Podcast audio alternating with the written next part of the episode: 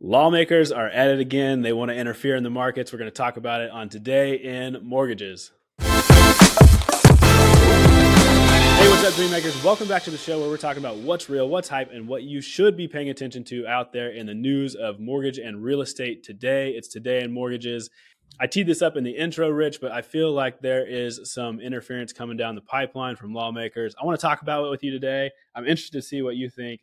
This article was published in NerdWallet, and the title is "Not Enough Homes for Sale, So Let's Pay Owners to Sell."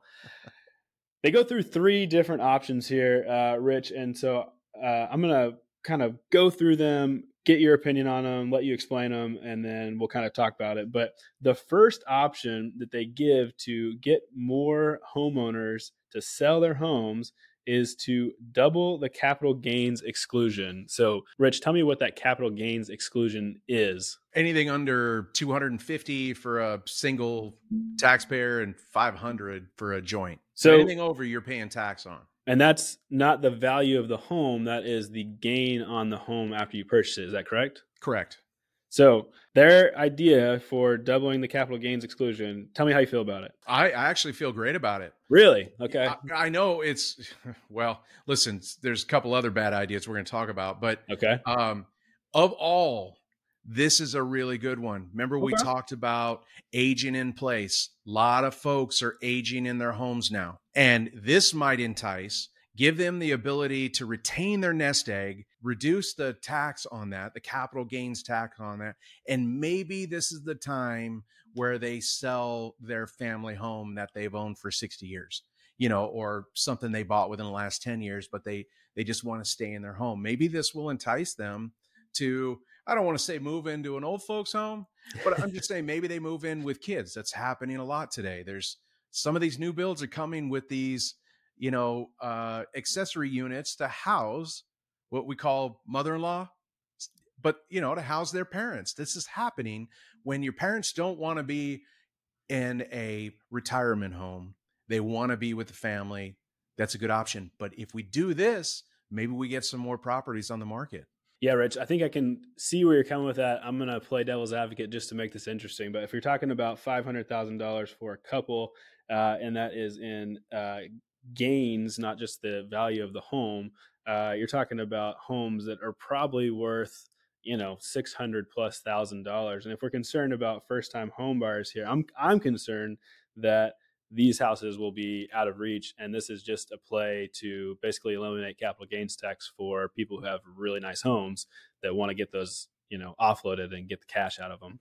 I say uh, a big percentage of them need complete remodels mm. need like a lot of you know these are homes that these a lot of folks have owned for 30 years and you know they bought them for you know $75,000 30 years ago and now they're going to sell it for 600 yeah it's definitely true that especially here in Houston I mean some of the neighborhoods around our office just to buy the dirt you're paying uh, upwards of six hundred thousand dollars, and so it is pretty crazy. And I guess you know the argument here is that if maybe it's not a first time home buyer coming into that house, but if that buyer is selling their starter home to move into this house, eventually that's going to trickle down. So I can see where this would play in. Okay, let's move on to option two a $25,000 credit for 20 year homeowners.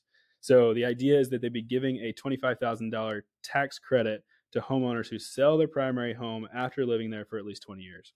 What are your thoughts? I, I like the capital gains piece better because we can tie it into not just um, your older homeowners, but which would include people have owned them 20 years or, and over, right? Sure. But they also apply to investors, mm. right? I mean, one out of five homes is sold to some investor today. One out of five. You know, 65% of that are sold to small investors like your private investors. My uncle who owns six homes, rental homes. That's 65% of the rental market today. 35% is institutional investors. That's your big boys, your BlackRocks, your, you know, all the names that we hear buying up all the properties. Still only 35% of the market. Your small investors that own a couple, maybe one, maybe six, maybe 10, but they're small. They're not institutions. They own 65% of the market. So if we are right now at the highest price we, have been in a long time on homes, this is the time for them to exercise, you know, get the capital out of that home, sell the home to hopefully a first time home buyer and be able to retain the capital gains, what you would have paid in tax. Yeah, definitely. So that's going back to the option one. That option two was the twenty-five thousand dollar credit, and it's estimated that this option would bring anywhere from around three hundred thousand to six hundred forty thousand dollar or six hundred forty thousand homes back online in the first year.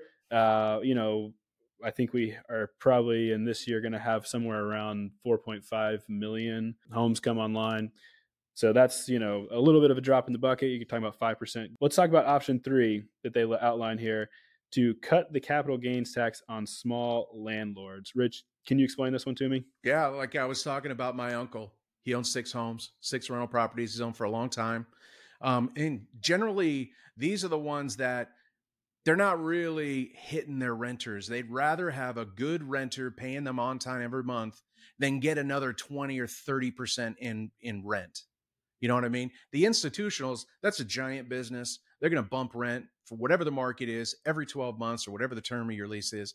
Your your smaller investor, like my uncle, is not bumpy. He might give them a little 5% bump or something every time they renew a lease, but they're not gouging like the institutionals. So here's a chance for my uncle to be able to sell those homes and get capital gains relief. That that would entice him to do it right now. He's a little bit older.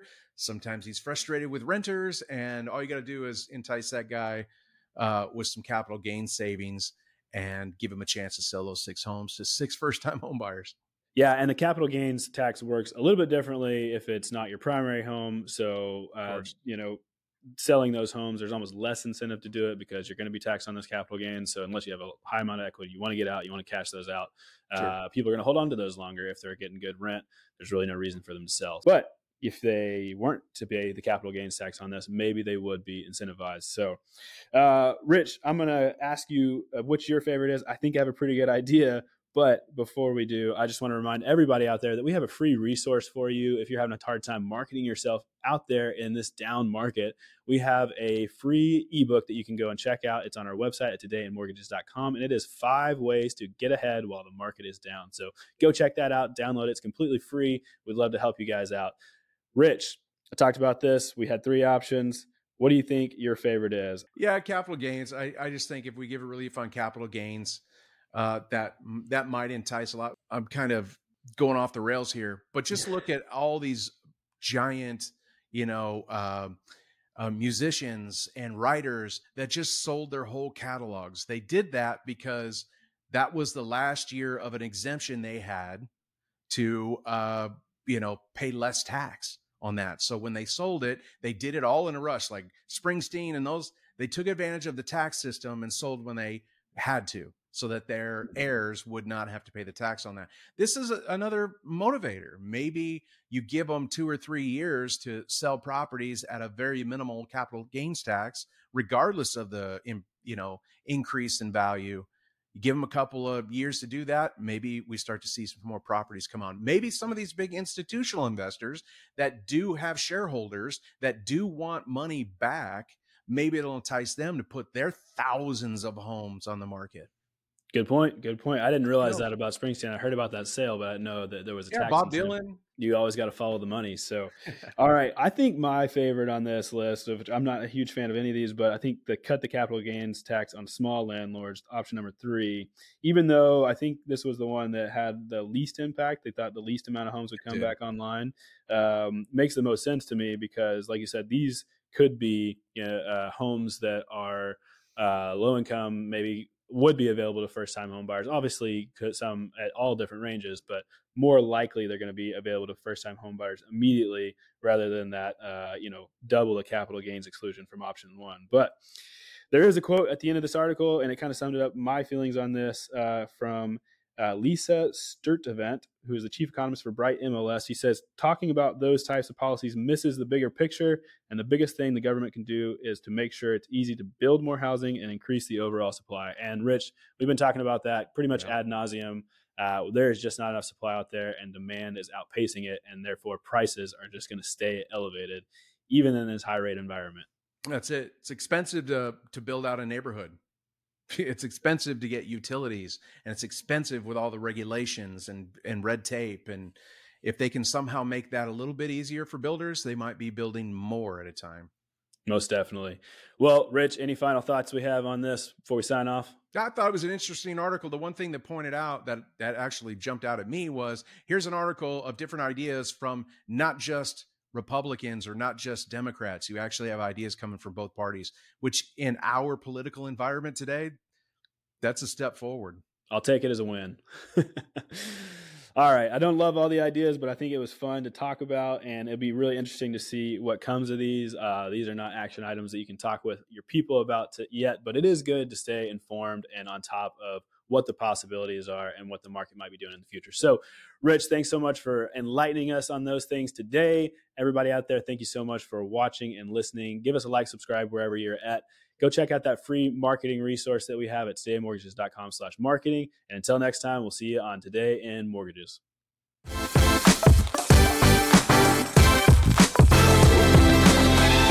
Today in Mortgages is produced by Network Funding LP, which is an equal housing lender, NMLS 2297. The content of this program is meant to be a commentary on mortgage and real estate news, and any discussion of rates and or products should not be taken as an individual mortgage or home buying advice or pricing estimates. And any commentary on this show should not be considered a promise to make a loan. All applicants for a loan must qualify, and you should consult a professional regarding your individual loan scenarios for your financial situation. Visit our website at nflp.com/licenses for all state licensing and other legal information.